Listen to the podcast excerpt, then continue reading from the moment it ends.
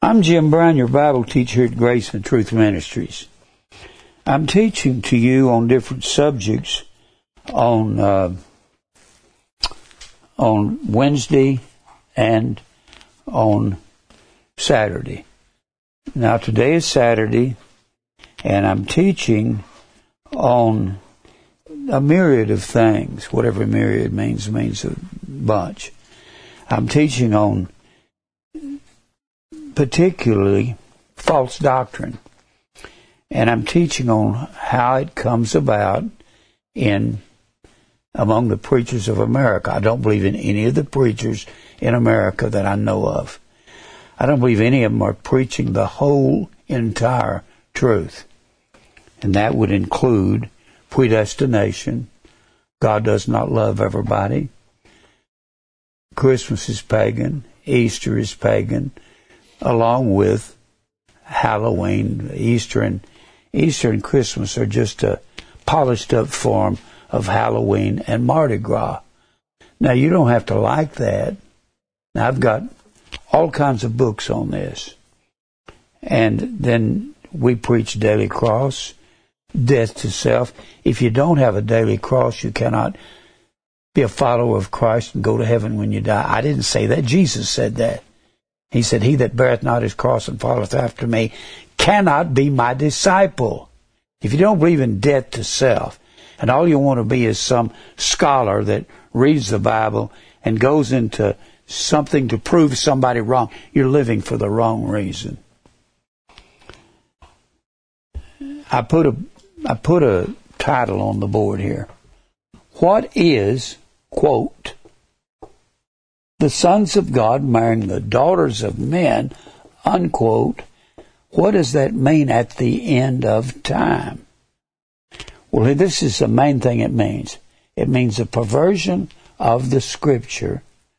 It means that preachers are lying for money and power, and that's how they pervert the scriptures, and that's the sons of God marrying the daughters of men. Now, I went into this. The Bible says it has to be happening at the end of time. When you go back over there to Genesis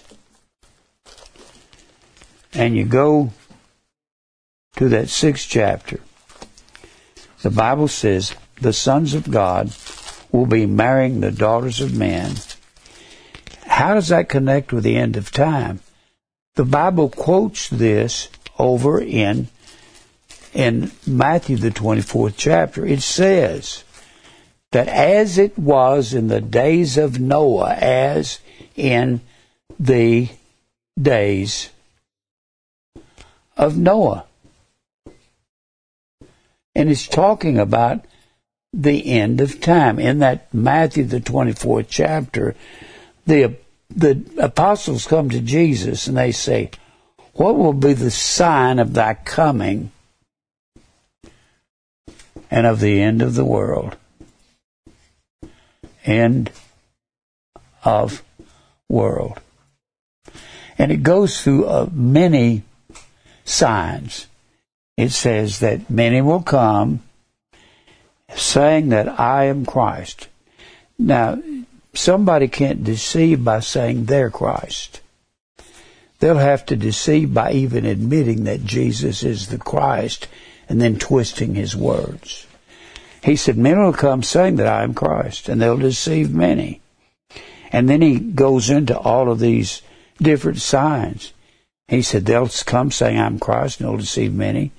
He says, There'll be wars and rumors of wars, and that's going on in the world today. We've got about 50 major wars going on in the world this very day. And then he says, the Nation will rise against nation. The word nation is the word ethnos. The word nation is the same word all through the New Testament as Gentile. The Gentiles is everybody that's not a Jew. Gentiles will be rising against Gentiles. That's going on in the world today. And then he goes on to say, the love of many will wax cold. Love is agape. Agape will wax cold. and it, the word wax cold means to reduce temperature. It means to die. Reduce temperature or to die. And then it goes on to say that there will be the desolation of abomination. The desolation of abomination as spoken of by Daniel the prophet. That is, the temple of God will be corrupted and will be defiled. The temple of God is no longer a literal temple. Know ye not that your body is the temple of the Holy Spirit, which temple ye are. So it'll be, the church will be defiled. And then it goes on to say, people will be saying, Christ is over here in the desert. He's over here. Oral Roberts said he was a 900 foot Jesus that appeared outside his so-called prayer tower in Tulsa, Oklahoma. And Jesus said, if anybody says they see me, they're lying. And then the Jehovah's Witness said he was out in the desert. If he's in the, if they say he's in the desert, go not forth.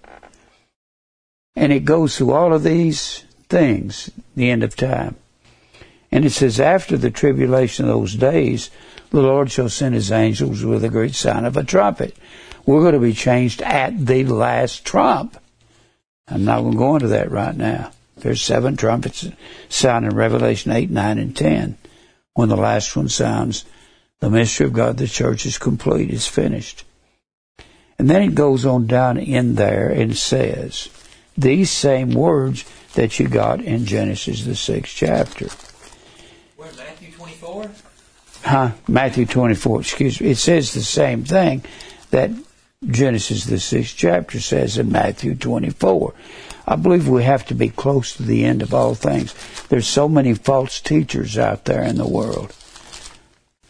Matthew 24. He says here in Matthew 24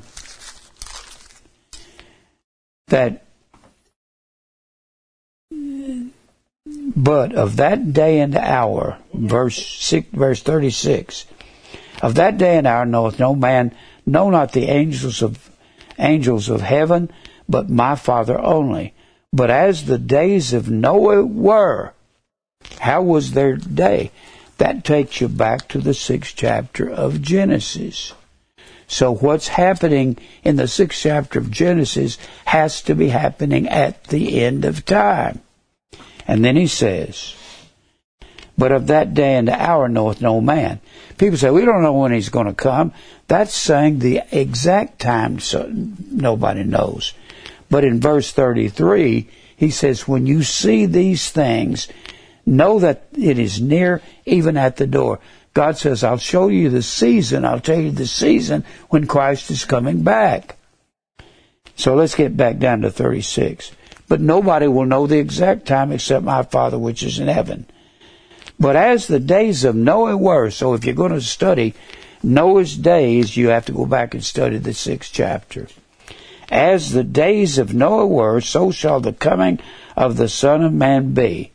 Verse 38 tells you how the days of Noah were.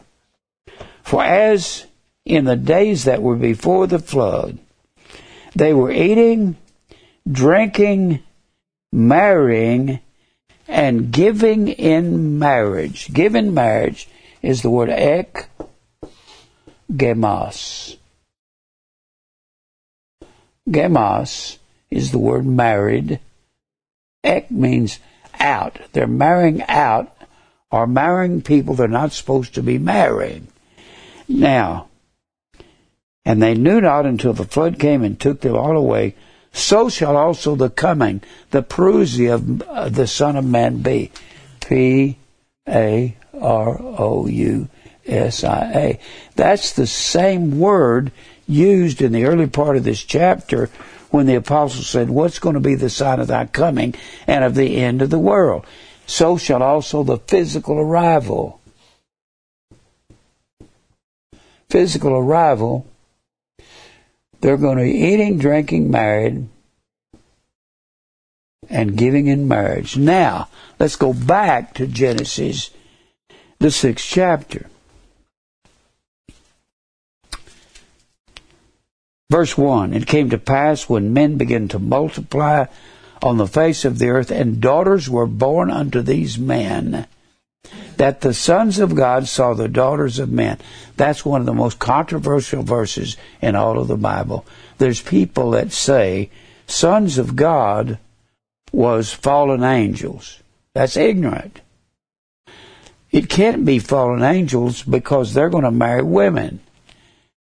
And the sons of God saw the daughters of men that they were fair, and they took them wives of which they chose. And the Lord said, My spirit shall not always strive with man, for that he is also flesh, yet his days shall be an hundred and twenty years. There were giants in the earth in those days. The word giant here does not mean a tall man. It doesn't mean that. You get a giant when you marry truth to a lie. Giant is the word Nephil. N-E-P-H-I-Y-L. Nephil, and the plural is Nephilim. I-Y-M is always plural. It means a bully or a tyrant. Now you can be a bully or a tyrant and be five foot six, just like Napoleon. You can be five six, five seven. You can be four foot eleven and be a tyrant or a bully. Be in charge. What happens when you marry truth to a lie? Sons of God are the descendants. I am absolutely convinced of this. When you look at the fifth chapter, the book of the generations of Adam, in the day that God created man, male and male created he them, blessed them and called their name Adam and when they were created. And Adam lived an hundred and thirty years and begat a son, and his son's name was Seth, which means substitute. He was a substitute for Abel. This is the righteous lineage of God all through this chapter. These are sons of God.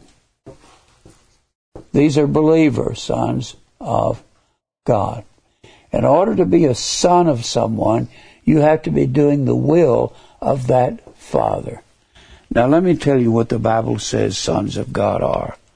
In Romans 8:14, as many as are led by the Spirit, which is the truth, they are the sons of God.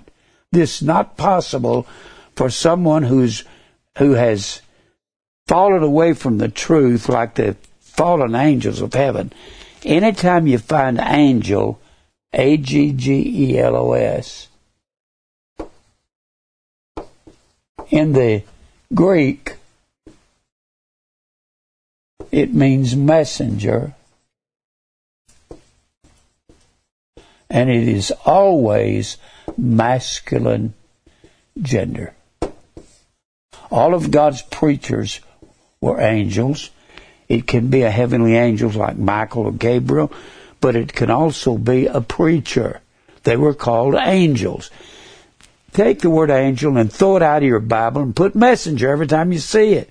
It can be Michael or Gabriel, or it can be me, or it can be you if you have a message for somebody. It doesn't have to be a heavenly angel, and you don't even have to be speaking. You just, uh, the truth, you can be telling somebody next door some news, and you're an angel. So, it's masculine gender. Anytime, that's Fallen angels are masculine. Then when you look at the word demon, D-A-I-M-O-N, I-O-N, daemonion in the New Testament is the word, our demon. Anytime you find it referred to by the scripture itself, it's always neuter gender. So angels and demons, this cannot be demons or fallen angels. Where are the fallen angels? Second Peter, the second chapter. These fallen angels are in hell. They're reserved, reserved for judgment. They're in Tartarus that's the only time that word is mentioned in the Bible. And when you look that up, it will tell you that's the lowest part of hell. And they are reserved to Re'o. Tereo means they're guarded, they're there until the judgment. They're being reserved there, and that means to guard as though you've got them in a prison, and the prison they're in is in Tartarus, and they're not coming down to the earth and intermarrying with women. And that old silly doctrine that angels came down and intermarried with women. No, this has a real meaning that's going on at the end of time. Jesus said in Matthew in uh, Matthew 22nd chapter, he said, angels neither marry nor are given in marriage. It's not that. You find God's lineage is the descendants of Abraham down through Seth, down through Enosh and Cainan and Mahalalel, and that takes you all the way to Noah and his three sons. The sons of men would have to be Son of Man was referred to when it was talking about Gentiles or unbelievers. That was sons of men. So when you look at the fourth chapter, the sons of Cain, he doesn't trace back to God. I've said this before. I believe Cain was a bastard son. I'm not going to go into that.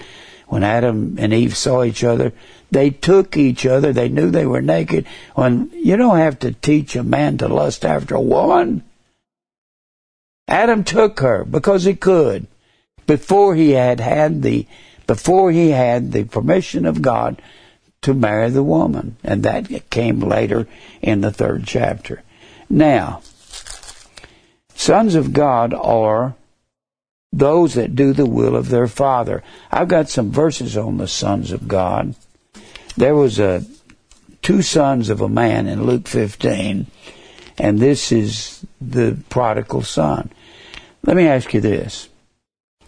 Whenever the prodigal son left his father, went out and spent all of his wealth, had nothing left, he was wallowing in a pig pen with a bunch of pigs, probably drunk, puking all over himself. When he was in that pig pen, whose son was he? Was he some stranger's son? Was he the devil's son? Or was he still his father's son? He was still the son of his father.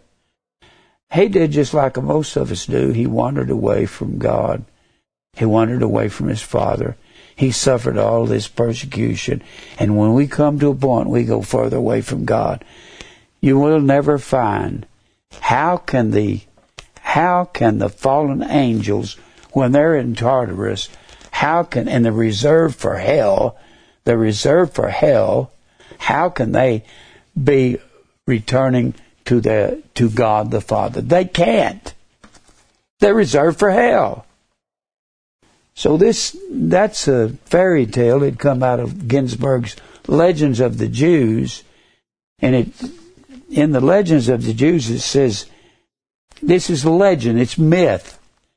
And it's something the Jews wrote. Ginzberg was a Jew, Jewish writer.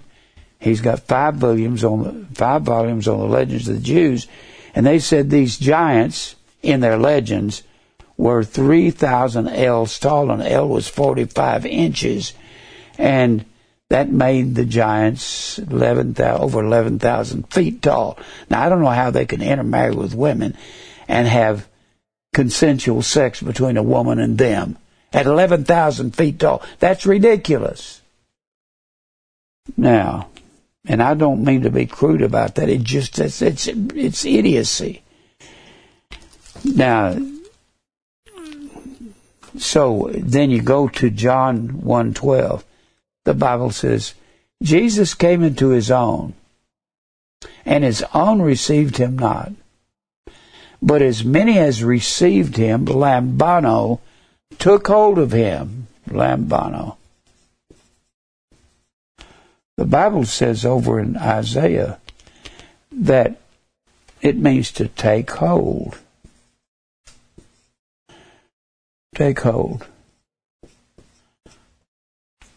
Isaiah said, There's none that calleth on God that stirreth himself up to take hold of thee. Stirreth up is the word ur. Ur. And it means to wake from the dead. When you're dead in sin, nobody can call upon God to wake himself up from the dead, to resurrect himself, wake up from dead.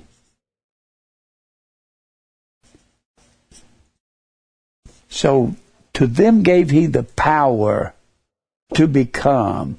The word power, exousia. To become the sons, the huios. Remember huios? H-U-I-O-S. The word adoption, we're predestinated into the adoption of children. Adoption is the word huiothesia. H U I O S T H E S I A. It means to place sons. So God gives us the power to become sons. Once you become a son, you've been adopted into the family, huiothesia, and you can't adopt yourself. God has to adopt you has to be the will of the Father to adopt us into His family. And the word power to become exousia means exactly that power. It comes from the word E-X-E-S-T-I, which is our word existence. And from that we get the word E-I-N-A-I, which means to be, to exist, to be. He gave us existence to become sons. Huios. To become is the word G I N O M A I. Genomai is a form of the word G E N N E S I S, which is the word nativity, means to birth, and then from that we get the word gene, so we become sons of God because God gives us existence. Sons of God don't, even though he says, my sons don't do what I say. He says there in Hebrews 12, he said, I scourge every son I receive. Now, if he scourges his son, if the fallen angels were sons, why didn't he scourge them and make them believe him? He doesn't. He reserves them for hell. They've never been sons of God. Never. So he scourges every son he received, every huios he receives, he decomai. Scourges at every son he decomai. That means to reach out the ten fingers and accept. God has to accept us. We cannot accept Him when we're dead in sin. The natural man does not receive, does not decomai. Dec is the word ten in the Greek. A decade is ten years. And the natural, the psuchikos, P-S-U-C-H-I-K-O-S. The natural man does not, natural, physical man, the man of the senses that can see, hear, taste, touch, feel, that man does not accept anything spiritual. God has to accept us as sons, and then He scourges every son that belongs to Him. So any son that is being rebellious, God says, You belong to me and you can't live the way you want. You're mine. We can't live the way we want to live. And He scourges mastigoo, M-A-S T I G O O. It comes from the word mastix, and a mastix was that little short whip that had leather strips on it with bone and glass in it and pieces of metal, and that come down on a man's back and would just tear him apart. That's what they beat Jesus with. And most of the men would die when they were visited with the scourge. He said, so we can be partakers. That means we're not partakers before he scourges us. That means we're falling away from God. But these, but these fallen angels, they're not falling away. They didn't belong to God from the beginning. God created a glitch in them, but they're in hell. They're not marrying, they're not coming down to earth and marrying women. It's like I said. I've said this. What I'm trying to get to is what is the sons of God marrying daughters of men? That is actually the descendants of Shem are the descendants of Seth, the way that starts in Genesis 5, intermarrying with the descendants of Cain. That would be the daughters of men, daughters of men. Daughters of men would be the sisters of the sons of men. And they saw these women that they were beautiful and they took them. So that's truth the descendants of Shem or Seth marrying the descendants of a lie. That's truth marrying a lie. And the Bible says if that was going on in Genesis 6, it's going on at the end of time. End of time. And is that going on today? Has truth married a lie. That fairy tale, the sons of God and the daughters of men, even John MacArthur heard him preach a message when he was young on that, being fallen angels and are married with women. That's not going to pollute people.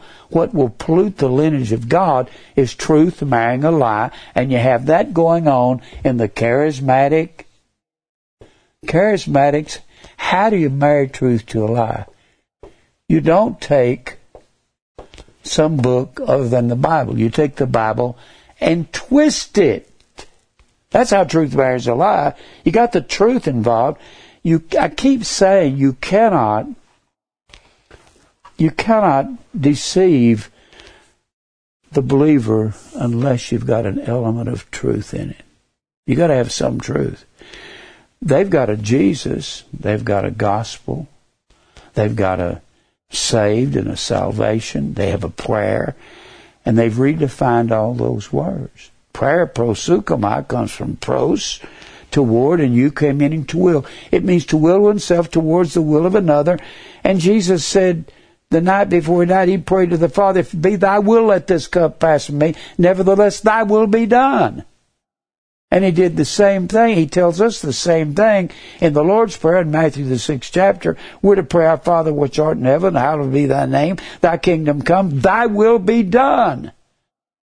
People say, How do you pray? I'm riding down the road. I pray just driving down the road. If you pray without ceasing, you're not going to have to find some place where you can kneel down on your knees and start getting an agonized feeling, start sweating. That's not prayer. I talk to the Lord at all times. I know He's in the car with me. I say, Lord, forgive me of my sin where I fall. And Lord, I know I make mistakes. And would you help me to follow you in truth at all times and open up the words of your book for me and Lord, help the people at Grace and Truth, the ones that are weak. Help them to be strong. We know, I know it takes time, Lord. But your will be done. I love those people. I pray like that. Lord, your will be done. If it's according to your mercy and will, would you give them strength? I pray for these people in this church all the time. That's praying without ceasing, but it's bowing to the will of God. These guys have in they've turned prayer. The charismatics have turned it into uh, send me your money and God will make you rich and healthy, and that's not true what really gets me is all of these faith healers, so called faith healers, the big ones, the ones that are more powerful than anybody else, they've all died of a disease. Oral Roberts, I remember when he first come on the scene in the early 50s, I was uh, about 14, 13, 14, and 52, 53. He was pretty popular back then. And he was healing people right and left. Why is it when he got to be in his 90s, he died of pneumonia? Did he have to do that? Fred Price died here a couple year ago, years ago, just one of the biggest con men that's ever lived. and he claimed to believe in faith healing you need to be rich. That's twisting the word of God. That's what they do. They are they're not the sons of God. They're the they're the sons of men and they've intermarried lies with the truth. That's what the sons of God marrying the daughters of men is about. They've got some beliefs. They've got some beliefs that are just outrageous. They let me give you some some of the uh,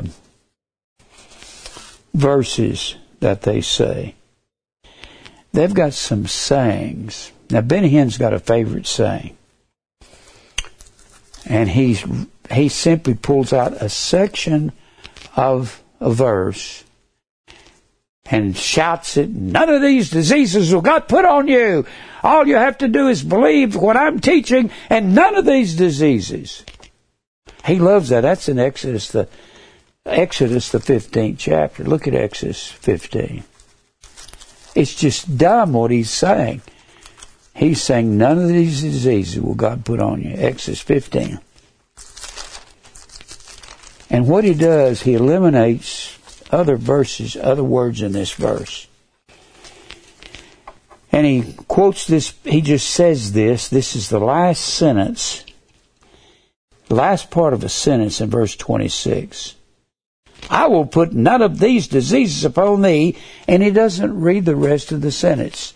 Which I have brought upon Egyptians. He says, God won't make people sick, but he says, I made the Egyptians sick. And he's talking about leukemia and cancer and all this. What are the diseases that he put upon Egypt? It's crazy what he says. And it'll tell you what these diseases are. I'll read them to you.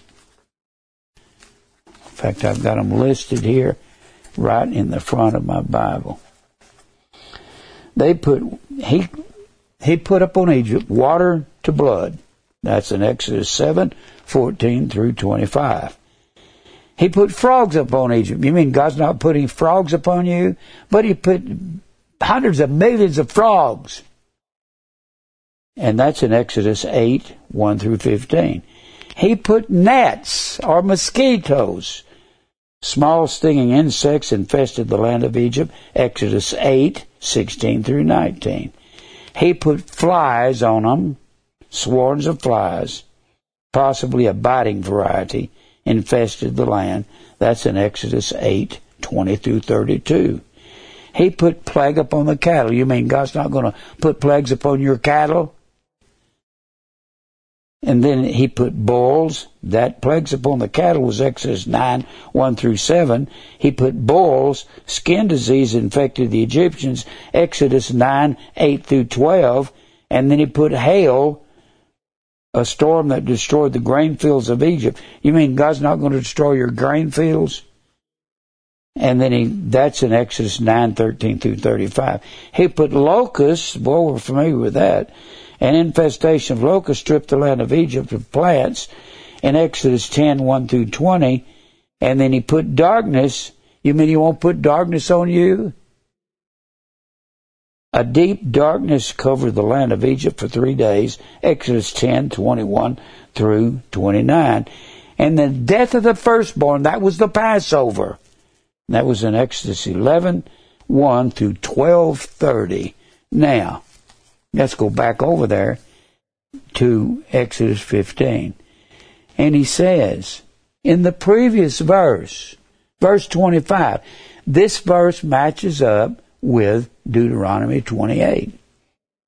He says in verse 26, And God said, If thou wilt diligently hearken to the voice of the Lord thy God, and will do that which is right in his sight, and will give ear to his commandments. That's exactly what Deuteronomy 28 says. And keep all the statutes. I will put none of these diseases upon you if you keep my statutes. But you cannot take the word of God and make it into a lie like the charismatics do. And the Pentecostals. And the Baptists too. Now, but the, he will, Benny Hinn will scream, none of these diseases Look at Micah. Micah 6 and verse 13. God is talking to Israel. Micah 6 and verse 13. And it says exactly opposite of what Benny Hinn says. Micah 6, 13. Therefore will I make thee sick in smiting thee and making thee desolate because of your sins, Israel. And people say, He won't make anybody sick. And Micah says, Yes, He'll make you sick because of your sins. That's called pestilence. That's called coronavirus. That's called AIDS. That's called Ebola. That's called Black Plague. That's called bubonic plague. That's called that's called the viruses of 1918. That's called all of these things. Smallpox. That's all the judgment of God. When you find these judgments, that's what it's about. Now, let me give you another one of the verses they say.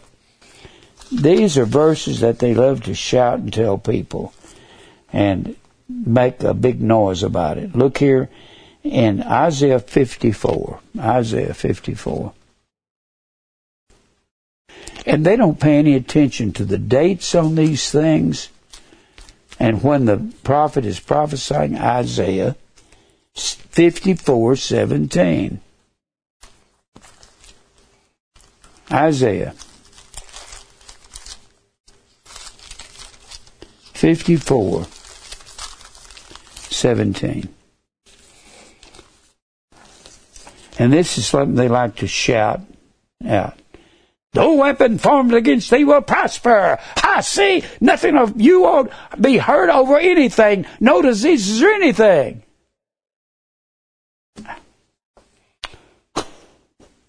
This is funny. Because let me give you the date on this. This is approximately 712 BC. Now, God had destroyed northern Israel in 722 BC. And who did he destroy northern Israel with?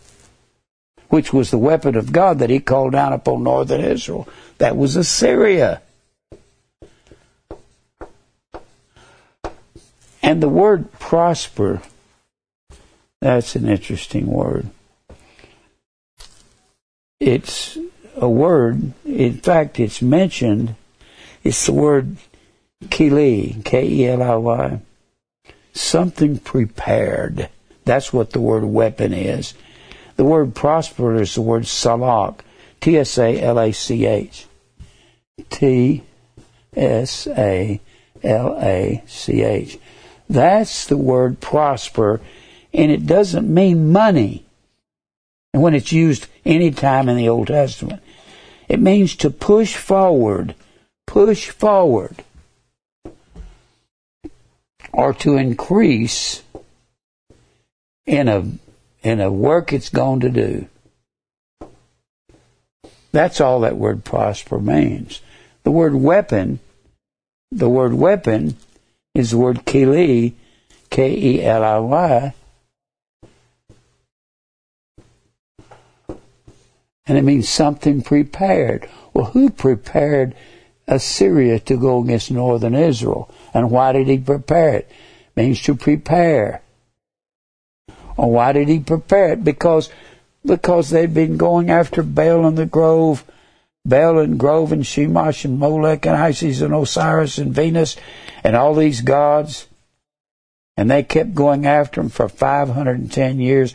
And God said, I'll send the sword, the famine, the pestilence, and then I'll send the beast the beast would be Babylon. Northern Babylon was Assyria.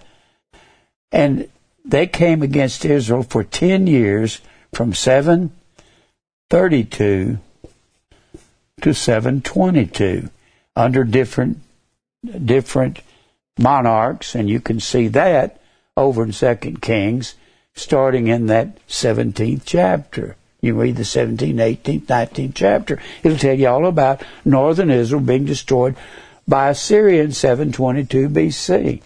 But in 712, that's when he said, no weapon formed against you. Assyria is the weapon that God prepared. That's the prepared weapon by God to come against Israel because they've been going after all of these. And then in 586, 86 BC, God prepares another weapon. Assyria is destroyed by this other weapon, Babylon. Babylon. Babylon destroys Assyria. It's talking about Assyria is not going to continue to go forward. I'm going to raise up another system.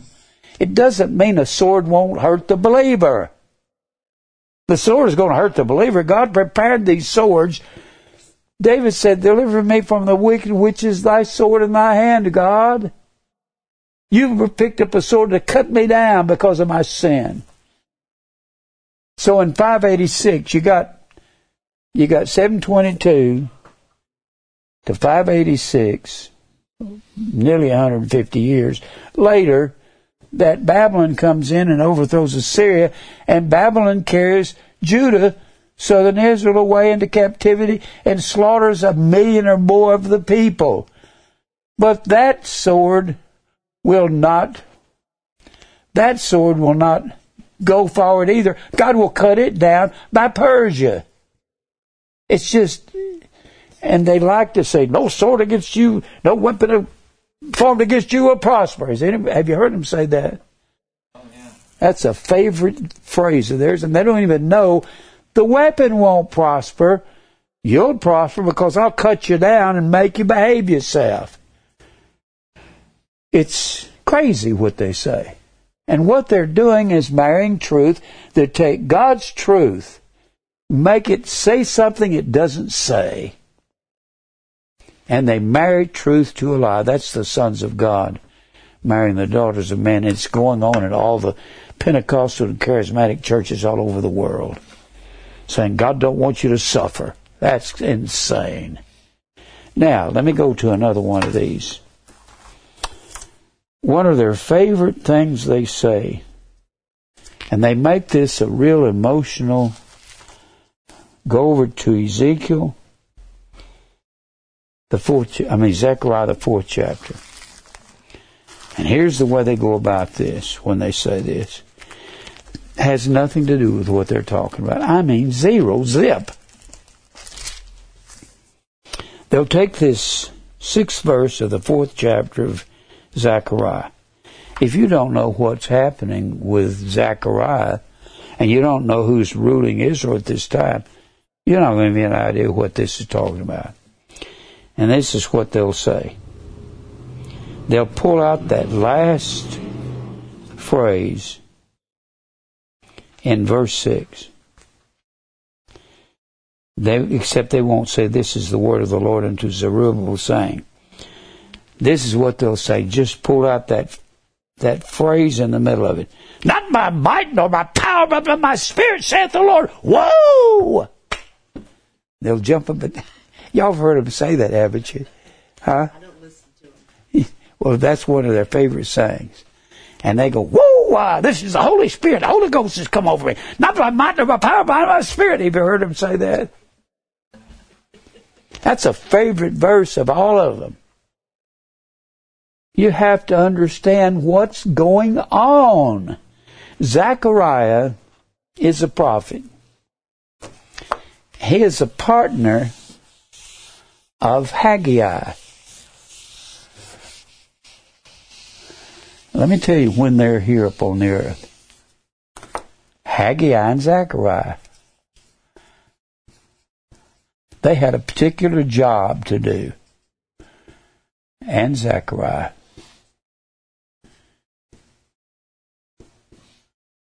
They're prophesying in the neighborhood of 520 BC to 518 BC. Now Israel has been has been captured by Persia, but they hadn't been captured. They had Persia didn't have to go into their land. They were already over here in Persia. Persia overthrows Babylon. Babylon had overthrown Assyria. And Israel has been in the middle of all of this. And it was Babylon, Assyrian Babylon, that carried Israel off into captivity.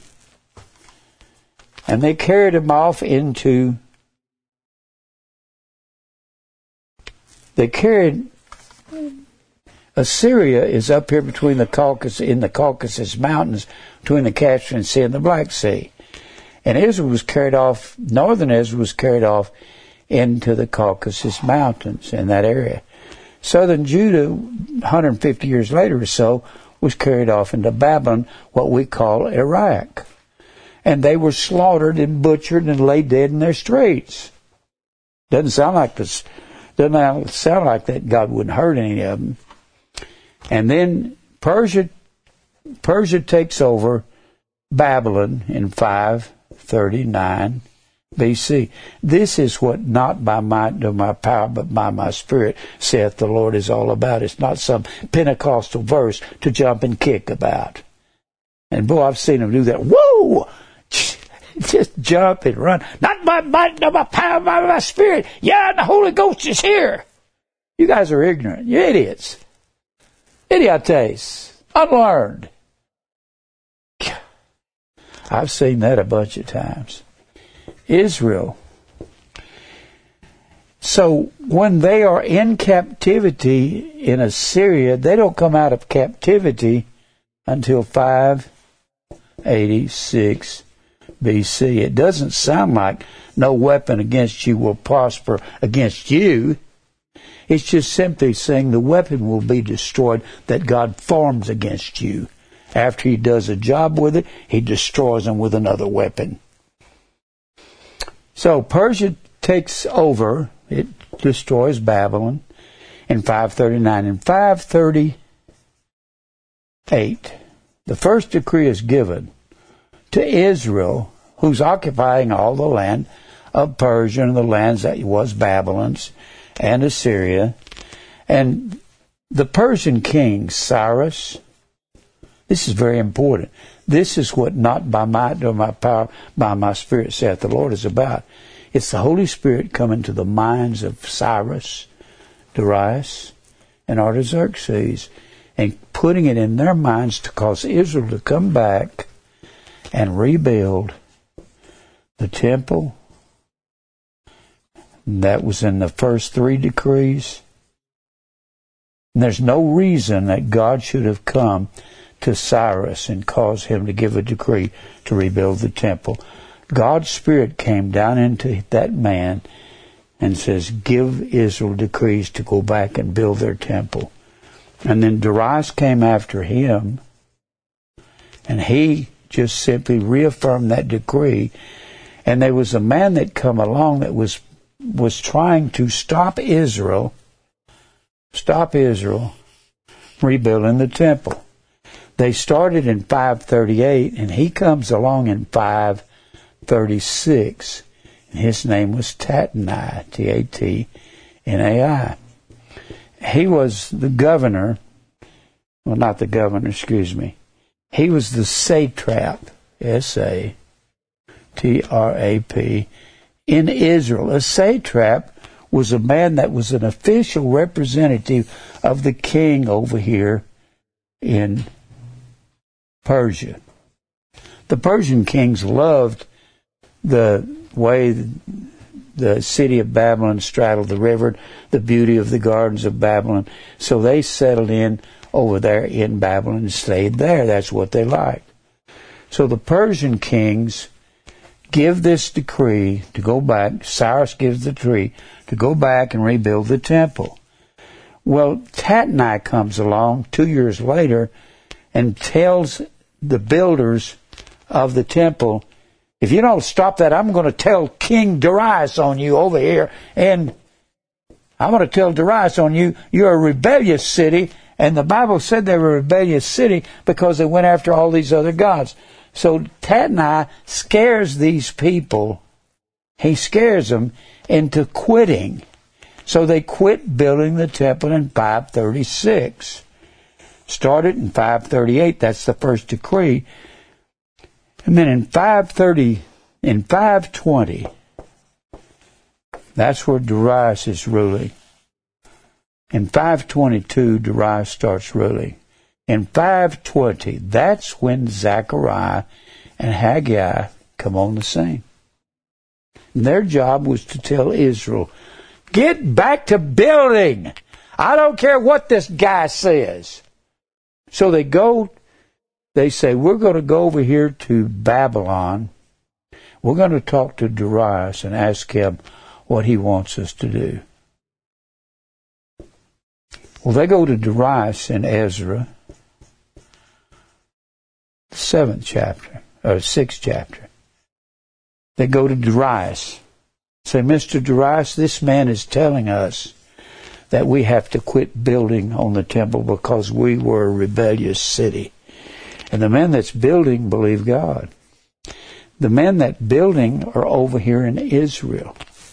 So it's a long trip to go over there and talk to Darius.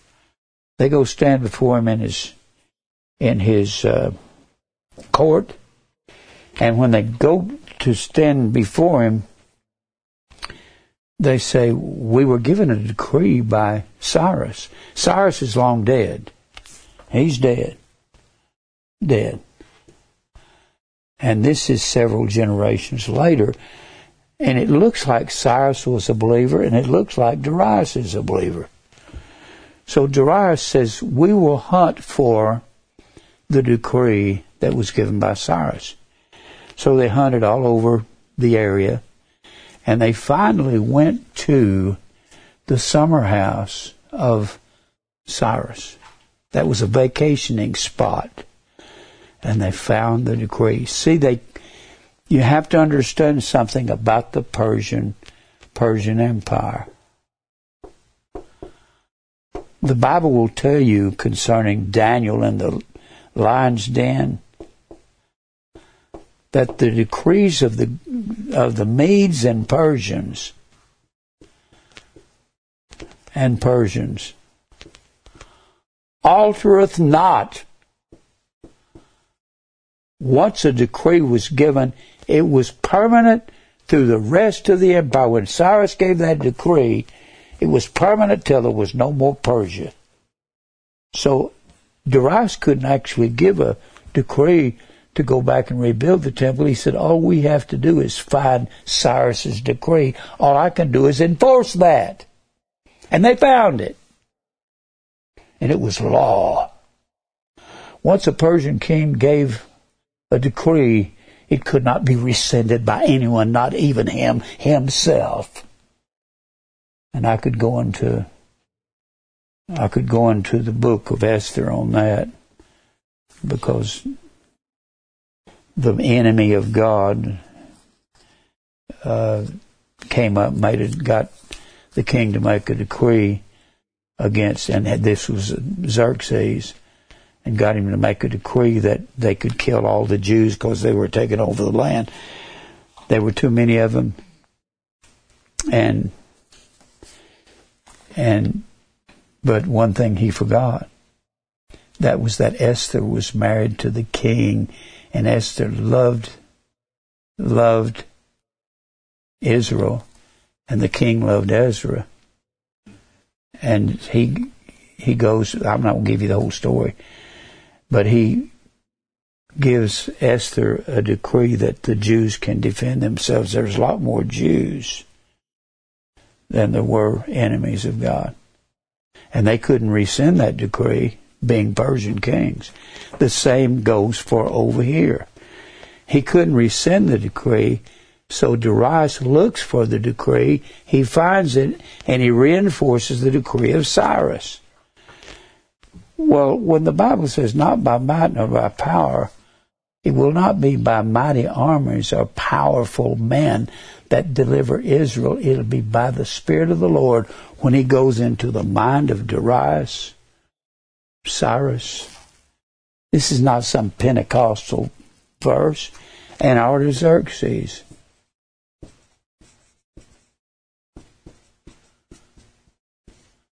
And when God sends his spirit, to Artaxerxes, Artaxerxes gives Nehemiah a decree to rebuild the city. Now that decree has never been given before. And that's given in the second chapter of Nehemiah. So the whole point of not by might nor by power, and Mr. Darius calls Tatnai into his presence along with the representatives over there, and that's what. And when when Zechariah and Haggai start their prophecies, it's about it's about rebuilding. It's getting back busy rebuilding the temple. That's what Zechariah and Haggai were for. You'll see that when you read their books. So, when Tatnai comes before Darius, Darius says, Mr. Tatnai, this decree was given by Cyrus, one of the great men of the Persian Empire. Now you will go back to Israel. They're over here in Babylon. He said, You will go back to Israel and you will see to it that that temple is built. And if you don't, we will, we will crucify you on a tree. And boy, Tatnai is jumping around like a cat on a hot tin roof. Said, "Yes, sir, Mister Mister Darius, whatever you want." And Darius told me and said, "You will pay for it. You'll pay the expense of it." Now go to it. Well, he was jumping around. It was by the Spirit of the Lord that God made Darius that angry at Tatnai and told him to get back building the temple. How would you like to have a king like that mad at you? And then Artaxerxes comes up. God puts it in his heart, and he's a Persian king, to rebuild the city.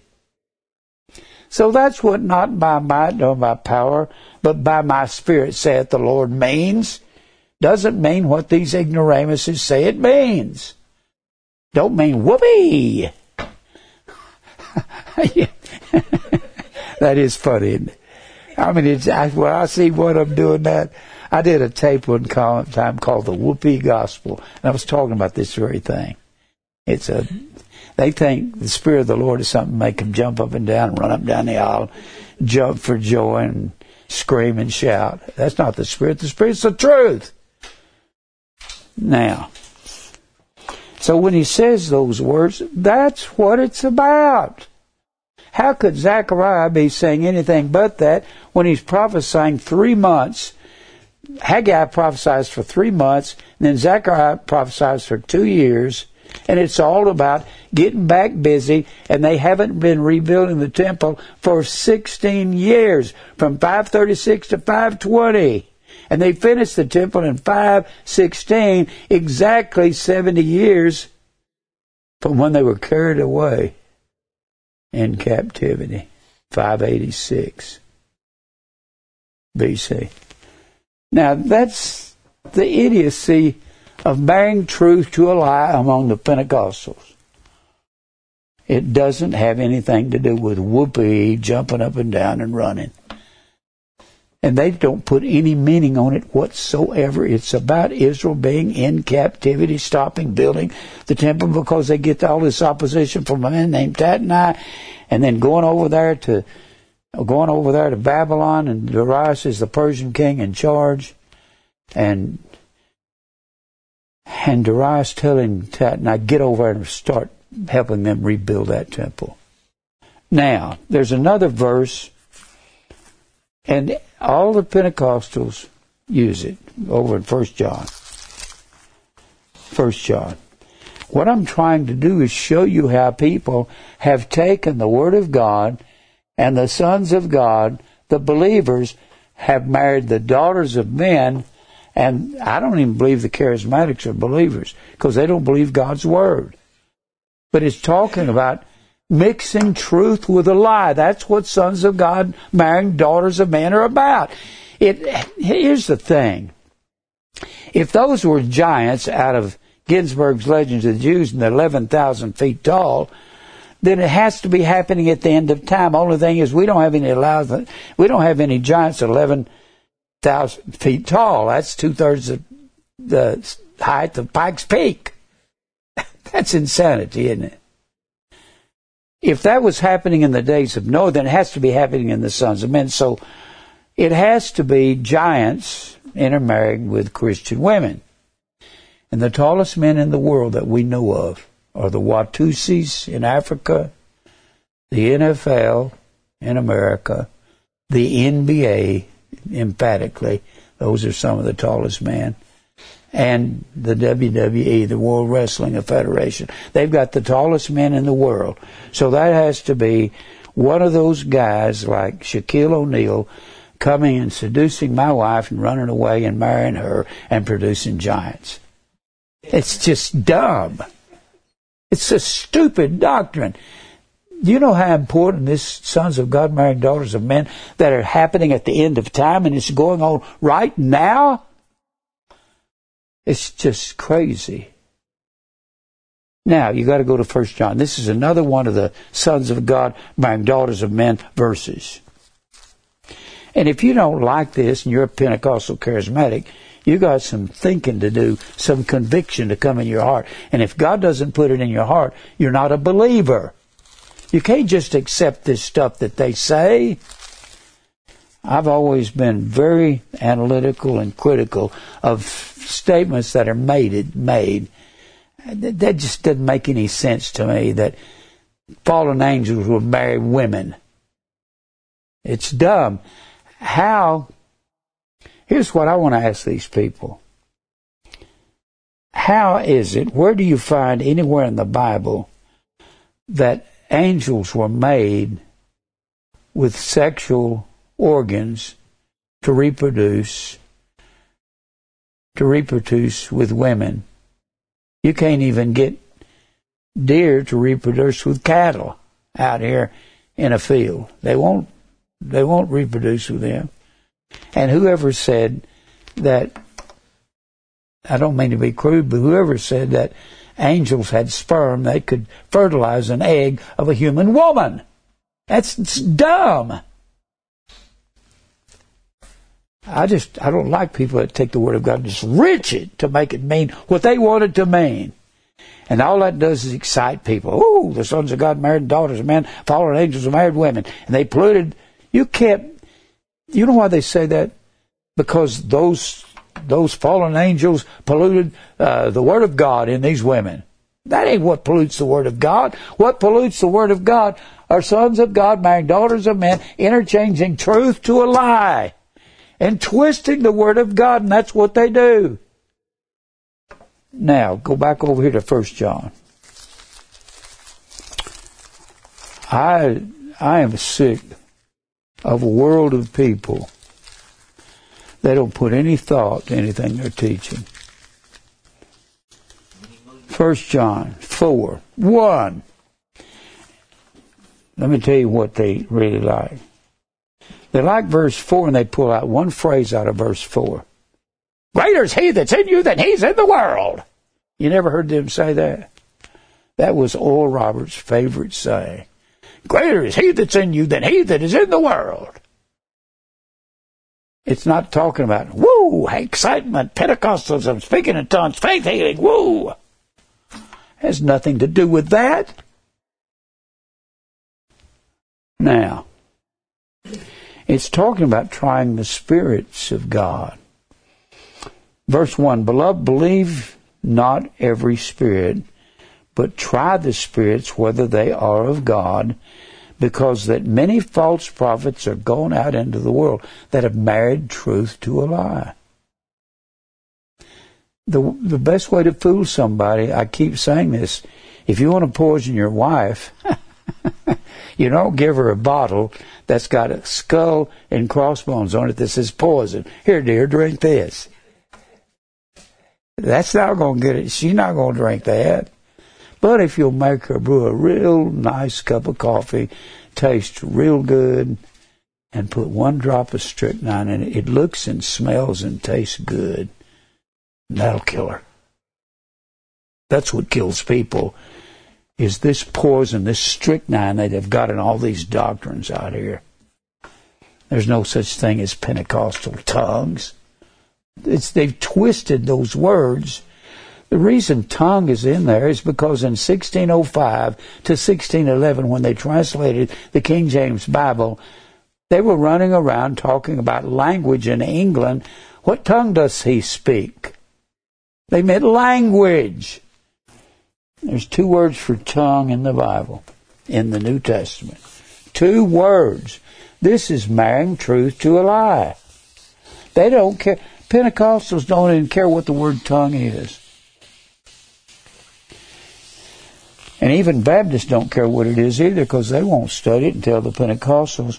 Baptists will not correct Pentecostals on their false doctrine. And the Pentecostals won't correct the Baptists on their false doctrine because they have the same doctrine. Accept Christ and as your personal Savior and pray the sinner's prayer. neither one of those is true. I didn't say that. The Bible says they're not true. Tongue, dialectos. This is truth marrying a lie. Tongue. They think because tongue is in the Bible, that must be what it is. Shandalamonda shandai shandamostalakiaba kasha. Just they make up stupid, silly words and say they're speaking in tongues. They have to be speaking in either dialectos. That's the word dialect. You say, Jim, you've said this over and over. Yes, and I'll keep saying it because these are the lies that preachers are telling in the pulpits, and they've got their people all confused, believing in it. And people will say, I know what I feel. What you feel is not the truth. What's the truth is the truth.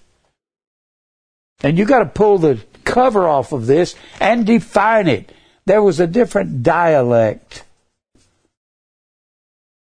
in every city state. What is a city state? That is where a city would rule to its borders. And then you go into another city state, and they have a different dialect of the common street language. Common is the word koine. C O I N E. We get our word koinonia from that. And that is the word fellowship. fellowship, or it means to partake, be a partaker. And koine means common. There was a common street language in every city state, and those dialects would differ as much as Spanish and Italian in our day and time. Now, Spanish is a Latin language. And Italian is a Latin language. Just because you can speak one doesn't mean you can understand the other. You'll have some words in one that's the same thing in the other, like diabolos or the word devil. But that's also diabolos in the Greek, in the Greek language. But it don't mean you can understand one because you can understand the other. And those dialects would differ as much as two foreign languages in our day and time that were of the same Latin source.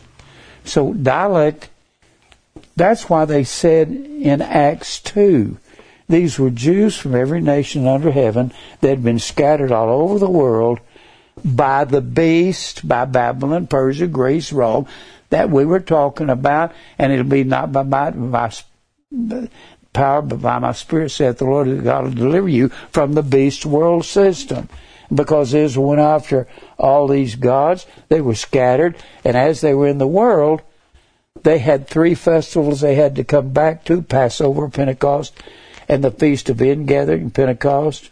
And the Feast of Ingathering was the same as the Feast of Huts.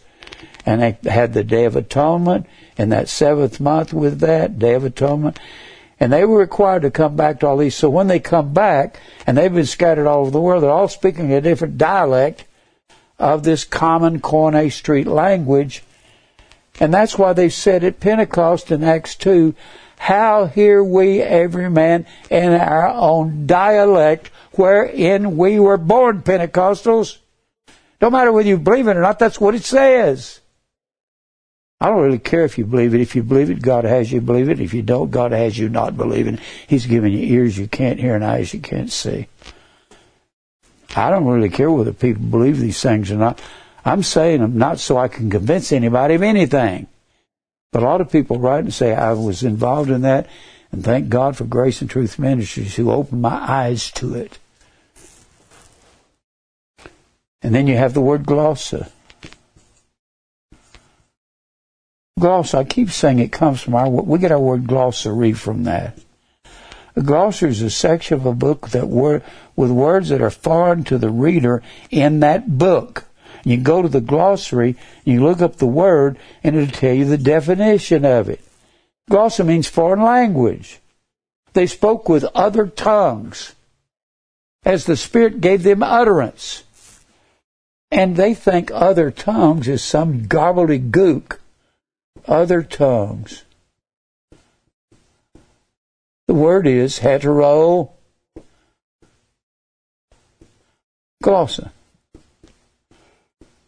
A heterosexual is other sex. That's a Greek word. Glossa is the word foreign language. They spoke with other foreign languages. The Spirit gave them utterance. Apo, P-H, T H E G G O M A I. Apophthegmai means to speak so clearly that you cannot be misunderstood. In fact, what really gets me in Acts 2, in that verse 14, when Peter lifted up his voice and said, said is the same word as utterance, apophthegmai. Peter didn't say shanda lamonda, shanda kuamashaka. He didn't say anything like that. He said, you men of Judea. And they could understand him clearly. That's what apophthegmai means. It's just dumb what they're doing. They're destroying the Word of God, and I am angry at the preachers of, that destroy the Word of God. It's every wind of doctrine. And it makes the church apathetic. Apalgeo in Ephesians, the fourth chapter. A P A L G E O. When you preach every wind of doctrine, it makes the church apathetic. Apathetic. We get our word apathy from that. Apathy comes from pathos, which means to suffer. A pathologist is a doctor of suffering diseases, and the alpha privative means no feeling, no suffering. It means to not feel anything. I don't care what the truth is. Now, let's get back to the fourth chapter. One of their favorite Pentecostal truth marrying a lie, sons of God marrying the daughters of men. It has to be going on at the end of time. But I believe not every spirit, but try the spirits. Don't mean try them on for size. One guy said, does that mean try them on for size? No. The word is dokimazo. D O K I M A Z O. Dokimazo means to test the spirits. Test whether it is aletheia, taking the cover off, What? Are we in John? First John. First, okay. First John 4. Try the spirits, dokimazo. It means to put in the fire or test, examine. When you put the alpha in front of adokimas, it translates reprobate. It means no fire. Reprobate. People are reprobate. These guys read defining these words, like Kenneth Copeland and and Fred Price did the same thing before he died. I don't see how Fred Price could have gone to heaven. He didn't have any daily cross debts of self self denial. Joyce Meyers, T.D. Jakes. All T.D. Jakes does is scoot across the floor and say some of these catchphrases. I don't know if, and just scoot across and say, You don't know what I'm talking about, do you? You don't know they do that in a lot of the in a lot of the Pentecostal churches. They'll say, You don't know. I don't know why they say that. It's a way to fill up their time with with with mush. it's a way to fill up their time when they can't think of anything to say. It's it's it's crazy. Then he says, because many false prophets are going out of the world. A false prophet is someone who twists the word of God. A man that is like Anton LaVey, the head of the Church of Satan before he died, he wasn't a false prophet. He just said he believed in Satan, he believed in worshiping Satan, and he didn't believe in Jesus, and so he didn't take the word of God and twist it. He just did have nothing to say. And you had they a, a mosaic of Jesus in the floor as you're walking into their church, and you had to step on him to go into their church. Well, that wasn't the real Jesus. That was the other Jesus, the other Spirit, the other gospel. And the Jesus these guys preach is another Jesus, another Spirit, another gospel. Now, how much time do I have, Mike? 17.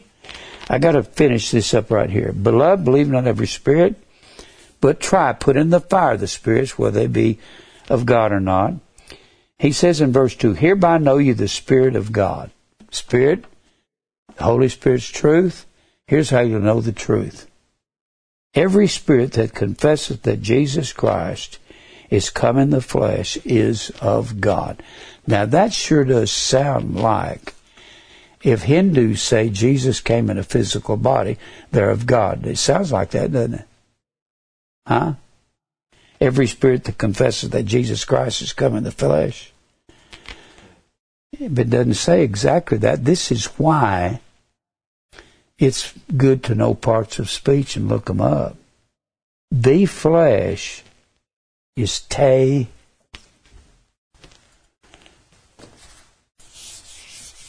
This has to do with greater is he that's in you than he that's in the world. Has to do with that. Te O R Sarx, not O, S, A, R, X. And this is an X here. Sarx. This is feminine gender. This is feminine gender. The flesh is feminine. There's two females in the Bible that leads people. One is Babylon, the feminine mother of harlots. She was founded on self. Self. And there is Zion, or Jerusalem, the mother of us all. Well, every spirit that confesses that Jesus Christ is coming. The flesh. What is the flesh? The feminine flesh. The feminine flesh is the church, the wife, the bride of Christ. Every spirit that homologeo confesses, H O M O L O G E O. Y'all don't know how confusing this verse is to a lot of so called preachers that call themselves scholars because they don't go looking at the gender. And you have to confess. So every spirit that confesses that Jesus Christ is come in the feminine flesh, which is the church. How do you confess? Well, confess homologeo comes from homo. That is a Greek word. We say homosexual of the same sex. Homogenize. Anywhere you got homo, it's of the same. You've got homologeo, L-O-G-E-O. It means of the same logos word. It means to agree with to agree with in the feminine flesh. to agree with. Every spirit that confesses that Jesus Christ is coming, you have to confess, you have to agree with, agree with. That is homologeo. But you can't just say with your mouth, that's not enough. If you confess, every spirit that confesses that Christ is come in the flesh, and that will take you over to Titus 1:16. Titus. If you don't know what these words mean, you're lost as a goose. Titus 1:16. He's talking about men whose consciences are defiled. They profess that they know God. Profess is the same word homologeo. It's the same word as confess. They confess that they know God with their mouth, but in works, they deny Him. In the ergon, their toil, what they do. He that doeth truth cometh to the light. He that doeth righteousness is righteous. The way you can tell if the, that a spirit is true, if it does truth in the flesh and it agrees with God by what it does. Otherwise, the Bible says there in Titus 1.16, they profess with the mouth that they know God and works they deny him, and they are unto every good word they are reprobate. They're in no fire. They're abominable and disobedient, and every good work they are reprobate. They don't want any fire. Just because you say with your mouth, I believe God, and you don't do what He says, you're a reprobate. No fire. Adokimos. I tell you, I can't believe. Now let's get back over here to First John, because we've got to get greater that He's in you. What is it that's in us? The Holy Spirit that causes us to live righteously and godly. Go back over here to First John three, uh, 4. First John 4. And then he says, Every spirit that confesseth not that Jesus Christ is come in the feminine flesh, they don't do the will of God. They don't work. We're created in Christ Jesus unto good works which God hath before ordained. Well, he should walk in them, Ephesians 2.10. So every spirit that does not walk in truth and confesses not that Jesus Christ is come in the feminine flesh of the church, the wife, the bride, is not of God. This is that spirit of Antichrist. Well, you reprobate, and if you deny Christ, deny arneomai in 1 John 2, 23, 22, uh, 222, he that denieth Christ is Antichrist. Deny arneomai means to contradict. If you're not doing the truth, you're contradicting Christ. A R N E O M A I.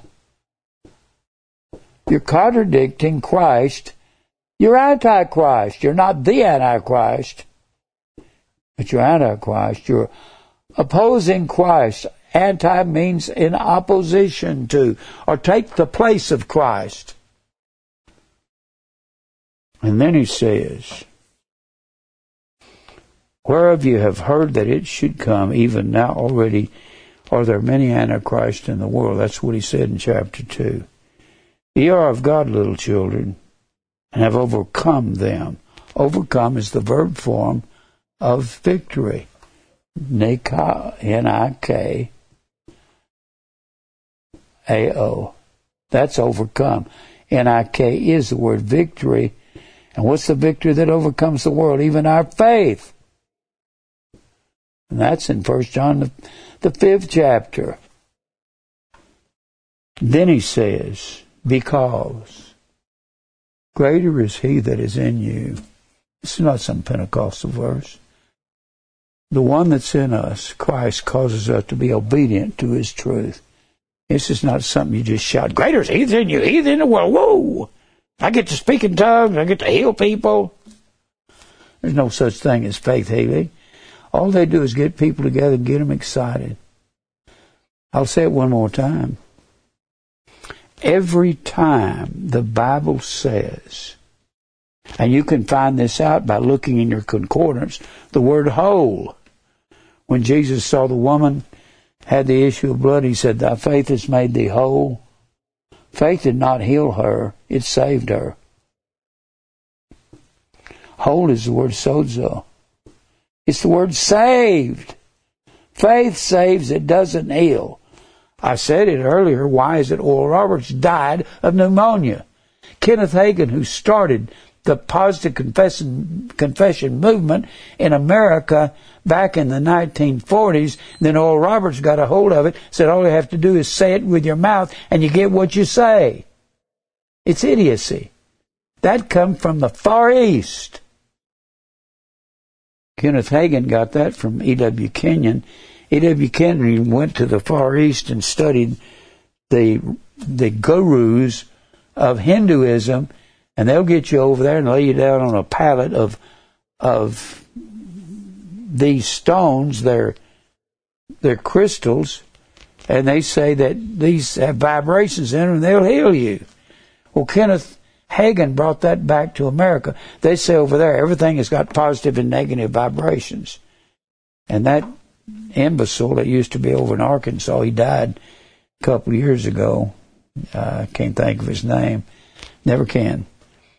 But he said, if you keep saying, I, if she just keeps doing that, I'll just die. He said, if you say I'll just die, eventually you'll die from saying those words because they'll create your own world. What was his name, Mike? Charles Capps. Charles Capps, yeah. Charles Capps was a moron. He said, all you have to do is say it and you can speak everything into existence. That's what Kenneth Hagin brought to America. Why is it Kenneth Hagin died of a heart attack? Why? I thought all you had to do was call somebody in, put their hands on and heal him. Why is it Paul Crouch who started TBN? The Devil's Broadcasting Network, not TBN, DBN. Why is it Paul Crouch died you can go online and look, look, up how did Paul Crouch die, and they'll tell you he had congestive heart failure for the last 10 years of his life. Wrestle with that. And he had all those faith healers, huh? He wasn't positive. And when when uh, Fred Price died here a couple of weeks ago, his family said we gave him permission to die. It was time for him to go, so we got, we told him he could go ahead and go. It's appointed unto man what's to die, and after this the judgment. All those faith healers die of a disease. I keep saying you can't just look up a medical book, look in the back in the index, and look up old age. It's not there. It'll say cardiac disease, pulmonary disease. And everybody's body is getting older and older and older. You know when you start dying? the day you're born. You start dying, you get older and older and older, and everybody's got a system that wears out. And when it completely wears out, you get a heart attack, you get heart failure, and everybody dies of a disease that doesn't get killed in a car wreck or otherwise. Everybody. I'm going to die of a disease here before long. I'll be 82 in May. You can't live much longer than that. My body's tired and wore out. But I'm not looking at that as something sad. I'm looking forward to go be with Jesus. I'm tired of my body. It's tired. It's worn. I've got all kinds of aches and pains. I gotta go I gotta go to the doctor next week and have a big fatty deposit on my back removed. You can see it through my shirts. Haven't y'all ever noticed it? I've had pain up under there. I know if one of them Pentecostals come lay hands on me, I'll be all right. It'll just poof disappear. you can see that, can't you? See that? Right there. And I've been having back problems for nine, six or nine months, and the doctor said, "Well, that might be causing the pain. It's got tentacles that go down in there." I'm not. The difference between me and them, they don't look forward to dying. They want to pray so they can be healed. I don't want to be healed. With a body this old, why would I want to keep living? I don't want to. People don't really believe being with Jesus is better than this. I believe that. The Bible says it is. Paul said, I have a desire to depart and be with Christ, which is far better than this. Nevertheless, it's more necessary for the church that I remain. That's why I want to stay. I want to stay for my family. I want to stay for you. I want to put as many of these DVDs down on the internet. I've got all kinds of information I want to put out. Now, I'll keep repeating about tongues, about faith healing. I'll keep repeating about slain in the spirit. Stupidest doctor I ever heard. Dumb. It's the spirit that quickeneth. Z O O P O I E O is the word quicken. The spirit quickeneth, makes alive. It doesn't slay and kill people. It's a dumb, dumb doctrine. But it was old what's her name that started Kathryn Kuhlman started that, went around whacking people and they'd fall down. Nobody was doing that for her. Benny Hinn picked up on it and he's honed that to a skill, waving his coat at the crowd.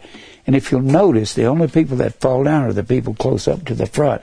The reason they're up front because they want to be a part of the show and the people that fall down can walk up on the platform, they they're willing to fully cooperate with the adrenaline rush, so they fall down. I got a younger brother that was on. You can see him on Benny Hinn's once in a while, and he's Benny's whacking him, and he's falling down. His wife is falling down. And Dean's laying there going.